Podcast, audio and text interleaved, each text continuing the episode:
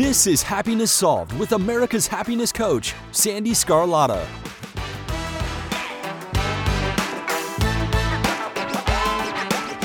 Hello, everyone, and welcome to today's episode. I am so thrilled you're here. Happiness Solved is dedicated to giving you content that is empowering, motivational, inspirational, and of course, a dose of happiness. It is my way to give back to the world and share other people's stories and wisdom. This thing called life can be challenging, and my guests share their amazing stories, wisdom, and life lessons that demonstrate anyone can choose happiness. You see, happiness is a journey, not a destination. I am Sandee Sgarlata, America's happiness coach, author of Happiness Solved. I'm a retired U.S. national and international figure skating coach. I've been a certified life coach since 2004, and I've been inspiring others to shift their mindset and choose happiness for over 20 years. If you have any questions you would like answered on this podcast, or just in general, please email me at sandee at sandeesgarlata.com or visit www.sandeesgarlata.com to schedule a free call. Thank you for listening today, and I hope you enjoy it.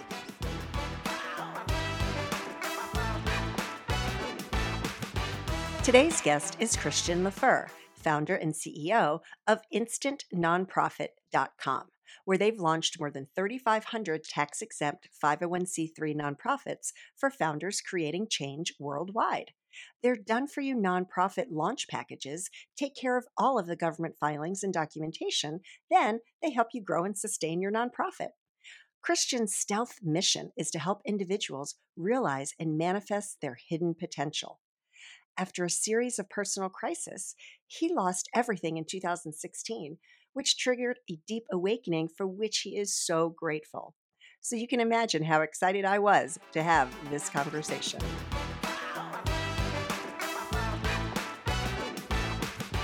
Christian, hello there. How are you? It's so great to finally see you. I feel like we scheduled this months ago. I know, and I'm so excited to be here. So, you've already achieved the goal of happiness. I am super joyful to be with you. Fantastic. It's so funny because my past few interviews, they've all mentioned that in the beginning. And I'm like, well, that's a good thing. Because I really don't want anybody on here that's not happy. That's for sure. right? All right. So I'm looking at your bio. I have another. I have screens up here. If I if I look away, it's because I'm looking up at my screens. Um, and then I get this nice glare on my glasses, which you just. I was teasing him before because he just took his glasses off, and I'm like, well, I I could do that, but I don't see very well. Well, I just my readers. walk outside. I always try to do a little state change right before I go into something like this because I'm on customer service, you know, management calls, all that stuff. I went outside. It's absolutely beautiful. And what it does is it darkens my glasses quite a bit. So, I'm just showing up with my bright blue peepers here. Awesome. Now, where are you located? Denver, Colorado, 300 days of sun a year. Okay. So I was in your um, when you set up the interview with me. You must. You, you may want to change your time zone settings on your computer because it says Bogota, Jamaica. I'm like, oh, cool. I haven't talked to anybody from Jamaica. Yeah, I think, well, maybe that's my computer kind of manifesting for me a vacation. Right. I know. So that's why I was because you're like, it's a beautiful day, and I'm thinking, well, of course it is because he's in Jamaica. If only. All right. We digress, but that's quite all right. So I'm looking at your bio, and sounds like you had a couple of rough years um, a few years ago. So I want to hear about that, but I also want to hear about your story, you know, like prior to that. Like, you know, how did you get into, you know, the line of work that you're doing now before, you know, I want the, the whole thing. Awesome. And, you know, we only have two, three hours, so what? what's the rush, right? Yeah. Um, when I was eight years old, my, my mom uh, had taken my little sister to the doctor, and I'm out playing with my friends in North Jersey, where I grew up, in this great area of woods that soon after that became a mall. And she called me inside, and she, you know, my mom's a pretty lighthearted person. She looked very serious, and she had taken my little sister, who was almost four, uh, to the doctor because Monique was not verbal, right? She wasn't really developing like the other kids. Nothing, no physical deformities. You couldn't see anything was wrong. And of course, I didn't have any sisters to compare her to. So she, my mom sat me down and said, you know, the reason that your sister isn't speaking like the other kids her age is because she's developmentally disabled back back then what we called mentally retarded she she would be special right and i was like well she's special to me uh, thanks a lot mom for the info i'll see you later i'm going back out to play and it wasn't long after that in third grade that my mom was called in she was you know single mom gets called in from work, has to come and pick me up. I'm in the office in trouble, suspended from school for fist fighting in the hall. And she goes, What is going on? And I have my arms folded. And the principal is trying to get me to apologize. And I absolutely refuse to apologize because back then it was the 70s, right? And they were mainstreaming the special kids into the into the regular schools. Now you remember, kids were institutionalized, even if they were only marginally, you know, uh, compromised in that way. That's right. So they were mainstreaming these kids, and so I had been walking through the hall, and I saw some of the some other kids making fun of the special kids in the hall. I don't remember what happened. All I know is I ended up in the office, and there was somebody with a fat lip, and so and I refused to apologize, and they're like, "This is very serious and everything." You know, to my mom. And what I didn't realize is that little talk that my mom had with me had me in my heart, you know, fighting for the underdog. And I've been doing that my whole life now that I go back and kind of look at the hero's journey that I've been on. Aww. So in 2010 or so, when I volunteered to start a nonprofit with a few friends, I was like, well, why don't you you build a website? Why don't you go out and raise a little money? I'll take this application thing. I mean, how hard can it be? And I became morally outraged at how difficult it was to get a nonprofit started. How the, the IRS didn't really give you any information. And they kind of chuckled almost, or you could hear the sinister, you know, chuckle in the background saying, oh, don't worry, kid, this is going to take, you know, a year for us to approve. Uh, don't, you know, hold your horses. Because I want, I'm like, we want to get started. You know, what, what do I get? Now, what year was this, Christian? That was around 2009, 2010 when I did the, Okay. the first 501c3 application. So I was morally outraged. I had to sit with it, and I realized it was also tied back to that sense of really, you know, if there are other people like the wonderful people that I grew up around in Special Olympics trying to help kids like my sister, and they're going through this, something has to be done. So instead of being patient like they told me to and and you know waiting for my agent to call me. They gave me the agent's phone number. Of course they were never around when i wanted them. So i called about 30 extensions north and south of that number by just changing the last couple of numbers knowing i'd probably get somebody in the irs exempt organizations department. And i would you know i'd i'd tell them i was going to send chocolates presents whatever. I'd beg plead cajole. Why is this such a ridiculous process? Why does it take so long? Um, what would make a perfect file? And then I, I, I realized the killer question what would make you feel like somebody cared about your job as a bureaucratic worker inside the IRS? And I, you know, separator pages, table of contents, the kind of things that would just make their life easier on one file. And so I dreamed up what I call the love letter to a bureaucrat. And that is the file that I sent in if Salma Hayek was an IRS agent, I wanted her to fall in love with me, what kind of file would I hand her, right? And so I got a 45 day approval on that one.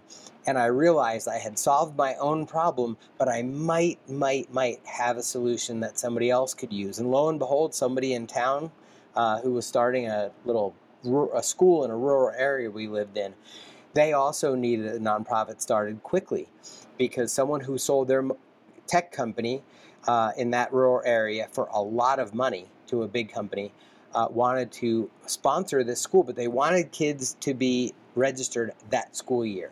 And so that was when the challenge was on. It was easy to do for me. And again, I delivered ahead of the seven weeks before which they had to register the kids. And that person funded the school. That school is still up and running. And I realized, well, I really might be on to something. And now, 4,000 charities later, I am at the epicenter of some really beautiful energy every day to wake up and help people enact good in the world. Wow. You've helped over 4,000? Yeah, from end to end. Uh, we've helped tens of thousands of others, I'm sure, on the internet with video Yeah. and little how to's here and there. But taking chain of the custody with our done for you 501c3 creation process, we've done 4,000 or so and counting. That's incredible. And the reason I asked what year it was was because I formed a couple of nonprofits over the years. And I remember it was around 2009, 2010, era, that time frame. And one of the reasons why, because that's one of the things, like for me, is like, you know, I just, I want to give back so badly. That's why I do this podcast. You know, in case you didn't know, listeners, podcasts cost money to produce. And I'm, yes. this is my expensive hobby. but um, I ended up having to put it aside, went through divorce and whatnot. And that was part of the reason why it never really took off because it just took so long. And I'm so happy to hear that because that's it's a very daunting thing for me since I've been through it three times forming a mm-hmm. nonprofit. Um, it's one of those things that I really want to do is to start my own non- nonprofit, but I just don't have time, right? Yeah. Because thinking like, about all of the work and oh, yeah. you know, so that's yeah, a really I, great I use service. the analogy all the time. If people knew what they had to do for 18 years to get this fragile little thing to adulthood, no one would ever have a baby if they knew everything and they had to have everything perfect on day one. This is an exercise in knowing what is appropriate for each age and each stage of a baby, and it's the same thing with a nonprofit. So, part of our job is not only to absolutely hand you 100% of the things you need to start a nonprofit. We don't just do the filing, we set up your board documents and give you training on how to run a board meeting because most people haven't done that before. And lots of other things that help you raise money quickly and just get out of the blocks fast, right? You need you need baby food. Not everybody can make the baby food, sew the diapers, and do all the other things, right? So we give you a done for you 501c3 because the one piece of magic that only you can bring is your experience and your angle on how you're going to make the world a different place. The paperwork that you've done it two more times than most founders ever will, because most people that start a nonprofit are only going to do that once. And there's no reason to become an expert in something that doesn't really have the value add. You're so much better off learning to raise money, helping the people that you want to help, and doing outreach and making people aware of your nonprofit. And that's why we're here to kind of take all those burdens of not only starting the nonprofit, but then maintaining it. What filings do you need? Um, how do you set it up operationally to make sense? And then how do you raise your first up to a half million dollars or so? Once you've raised a half million dollars, there are plenty of nonprofit service agencies that can help you from there to really scale if you want to do something really big. But for most nonprofits, it's getting from that idea to IRS approval and then from zero dollars to about half a million dollars, and that is the niche that we fill, and no one provides the level of value that we do. We really sell a success package, not just a filing package. And so I'd love to help you with your your next we could talk about that offline, but yes, absolutely. So I want to I want to go back to your sister and all of that in a minute, but I want to stick with the nonprofit since we're there. Since we're there, um, let, let's talk about how nonprofit is such a nonprofit is such a powerful way to give back and how that is such a powerful tool for a really great mindset right yeah i mean i'm working on a ted talk and a book and it's called you know the, the, the 501c3 nonprofit the quantum entity how to superposition your life your legacy and your future through a nonprofit. And what that means, right, is there are three perspectives through which we all look at our, our lives, this weird existence in the matrix that we're all living.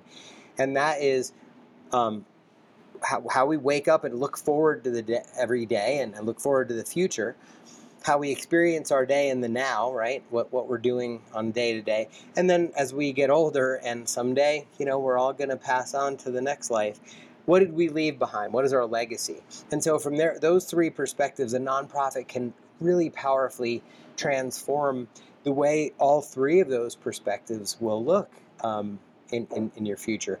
And um, there are things, just an ex- as an example, we start nonprofits for people who have never done any kind of business. They had a job or they, they were a, a, a mom and, and homeschooled six kids, and that's what they've been doing. All kinds of people, all the way over to um, you know, people that just came out of a Tony Robbins, you know, uh, motivational seminar or a, a, a, transformational retreat, they've exited their tech company or they've retired successfully in corporate. They know how to get things done. And in either case, they want to get started and make a difference in their community or worldwide.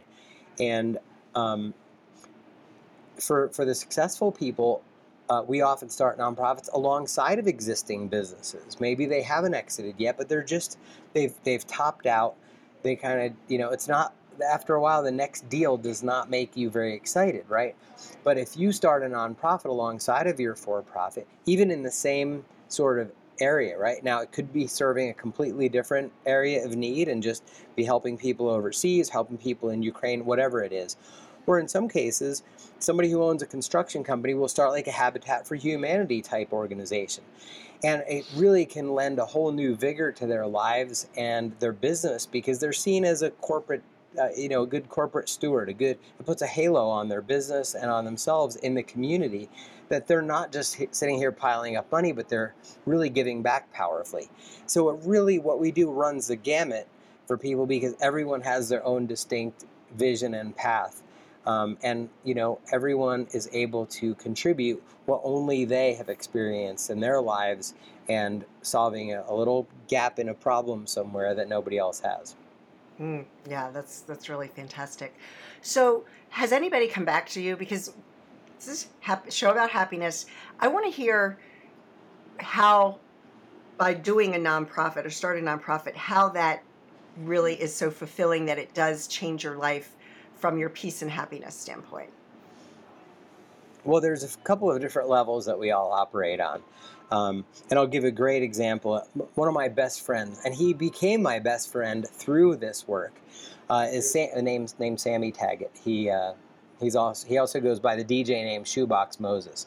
Now, Sammy was found a screaming newborn abandoned in a shoebox in a, in a dumpster in Manila. And someone heard this baby, rescued him from the trash, and brought him to this orphanage. Eventually, he was adopted over to the U.S and long story short, you know, no life, nobody's life is easy, right? Like it's like the the 40 year overnight success. But Sammy is now a DJ to Mindvalley, um, Richard Branson, all kinds of these amazing people at these amazing entrepreneurial festivals and, and music festivals. And I'm actually on the board of Sammy's nonprofit because I ran into Sammy doing a video gig at some startup event. And when he heard about what I what I do, he literally backed me up against a wall and said, I need your help. I've been looking for you. I've been trying to start this nonprofit for three years. And what Sammy does now is brings back uh, entrepreneurial tools, iPads, training, and a glimmer of hope to these kids that are in the nonprofit or in the orphanage in the Philippines that there's a gig economy they can plug into. There are skill sets that they can plug into in this global connected economy to lift themselves not only out of poverty, but have to have community and friendships and a life of meaning. And so that's an example of, you know, someone who saw a way to give back. And now Sammy, that's the favorite thing he gets to talk about. Yes, he does these cool gigs with cool people, but what he's most excited about is going back and seeing these kids' faces light up when he's able to, you know, just provide them. He looks like them. He is from where they're from, and he's able to help them just by giving them that that thing that's more valuable than any amount of, you know, yes, we all need to stay alive, but food, clothing, shelter, etc., right? That's at the base of Maslow's hierarchy. And he gives them what's at the very top of Maslow's hierarchy, which is hope and connection and, and oneness with a future that really wouldn't have been available to them if they didn't do that. Now, yes, you have many everyday heroes as well who, you know, are, are we're, we're all, there, there's so many people uh, that we're hearing about the, the, the great um, resignation because of the pandemic. People are going, do my values that I do, do the things I spend time on every day match the values that I have for my life and the and the hope that I had once for my life? And so, even though it's been tough over the past years, I think people are waking up to their purpose and they're willing to give up a job or they're willing to give up, you know, what might satisfy them today with some basic needs for something that's a little bit more meaningful. So we're seeing this happen on a really widespread basis. And I have talked to many, many founders who are like, this is it. I've been given every excuse, and now with all the changes in the job market because of the pandemic and the world, I'm going to do this thing that has been on my heart for years. Mm, I love it. And while you were saying saying all of that, explaining that, that's such a beautiful story, an example of one of your friends and clients, and now you're on the board. Um, it, it it sounds like it gave it gave him a purpose Definitely. that is above and beyond his craft or his being a DJ and all of that. Like that all well, all that's really awesome, but that is a real purpose. Mhm. And And why was he given this platform? He was he believes he was given this platform of the stage to do the greater work, right? That he's now doing, and and that's that connection that's really important. And there are so many levels of this that I mean, we could go on all day about um, the kind of layers that we have of, of meaning and purpose in our lives. But you know, I've even been through what I do is inherently, I believe, inherently good, right? I help good people do good things around the world. But even in my own journey, right? Sometimes you have to go that layer deeper. I went through a really tough uh, reckoning with myself. Uh, I didn't realize I had a lot of limiting beliefs uh, as a child, and so I'm driving. You know, I'm I'm a middle class kid from Jersey, and I'm just driving this thing, and I've got this great mission and great purpose, helping people with nonprofits. But I had a little bit of a crisis a few years ago because I wasn't internally aligned with what I was doing. So everything looked great. I mean, who wouldn't want to wake up and feel great about what they do every day? but I wasn't operating in a way that was sustainable for me. And I had to lose quite a bit and go through a divorce. Um, the business went through quite a bit, even though we always served customers mightily with really great value. Um, I had to go through this kind of reckoning and have some a lot of things really go go go up in flames to um, realize that there was another layer that I could settle into of uh, flow and of grace and of kind of giving myself a little bit of love and a break that I hadn't done before.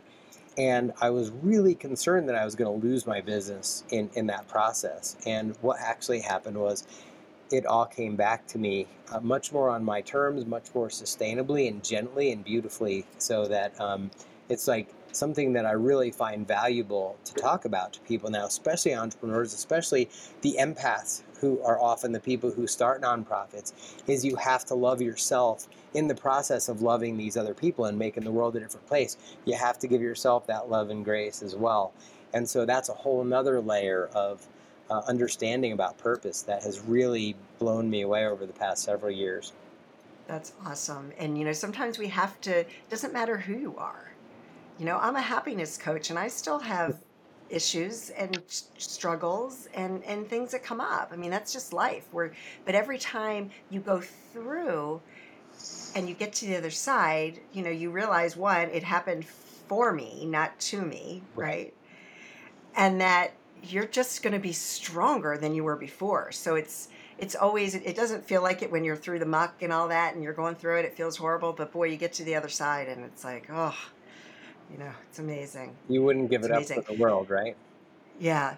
So it's interesting how you had your your sister who's special needs, and that that became this driving force for you, and you didn't even realize it. And you know what? Not that I'm condoning fighting in schools, of course. I'm, my son is in college now, and I'm so thrilled that I never got called in for him fighting because he's not a fighter, right? I was like, oh, phew, okay, we got through. We got through those years, no fighting. Um, but uh, I don't know. That's a tough one. Like, I kind of feel like that kid had it coming. I don't know. I know that's not a nice, it's a bad juju to be putting out there. You know what I mean? But, but you know what? Like, you were taking, you were being your big brother. I mean, you were being her big brother, of course. You know, it's, it's your job to stick up for her. For sure. Yeah, I mean, there comes a point for all of us, I think, where it might not be fist, but where taking a stand at some personal, you know, risk is really important.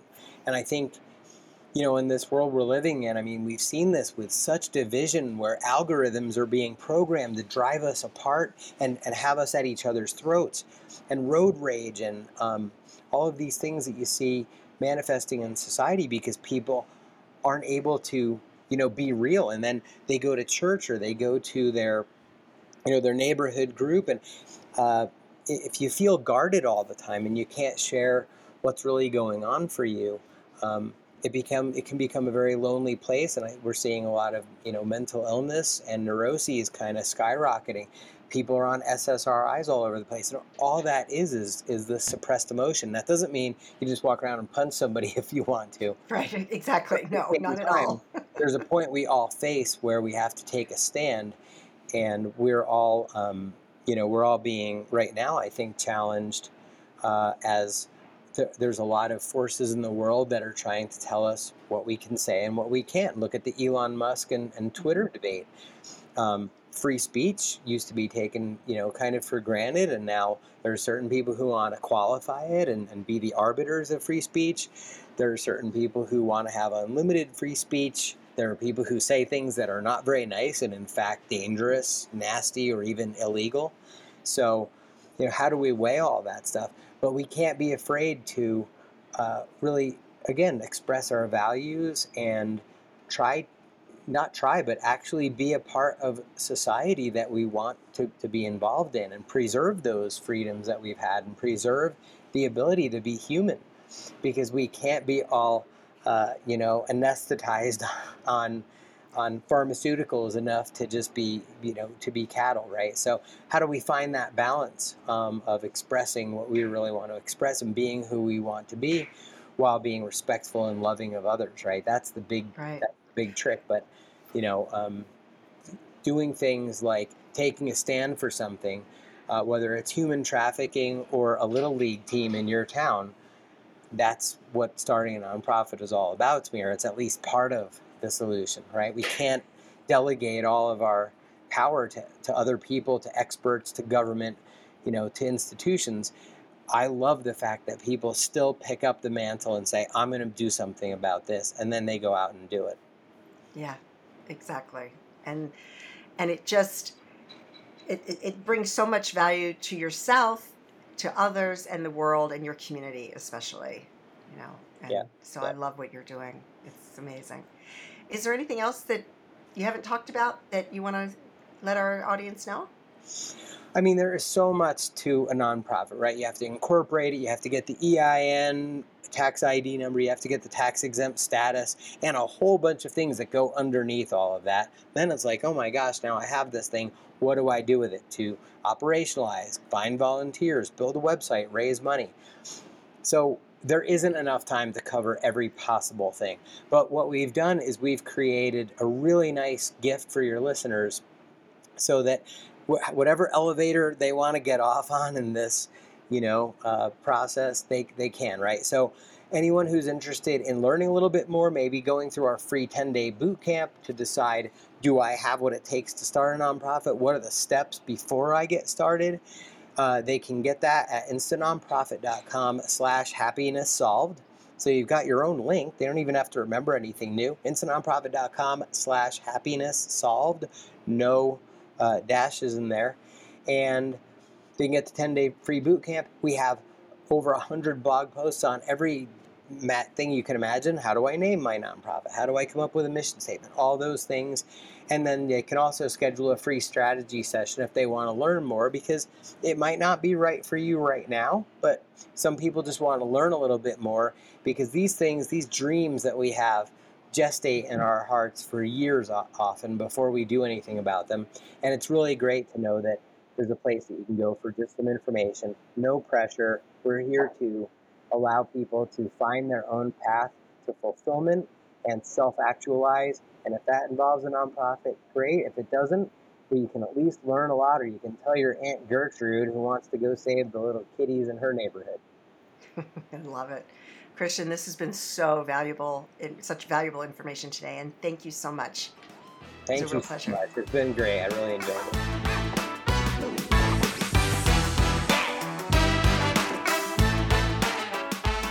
I absolutely love what Christian is doing and his mission because we need these nonprofits. And I tell you what, I've started a couple of nonprofits in the past, and I wish I had that type of service to help me because it's a lot of work.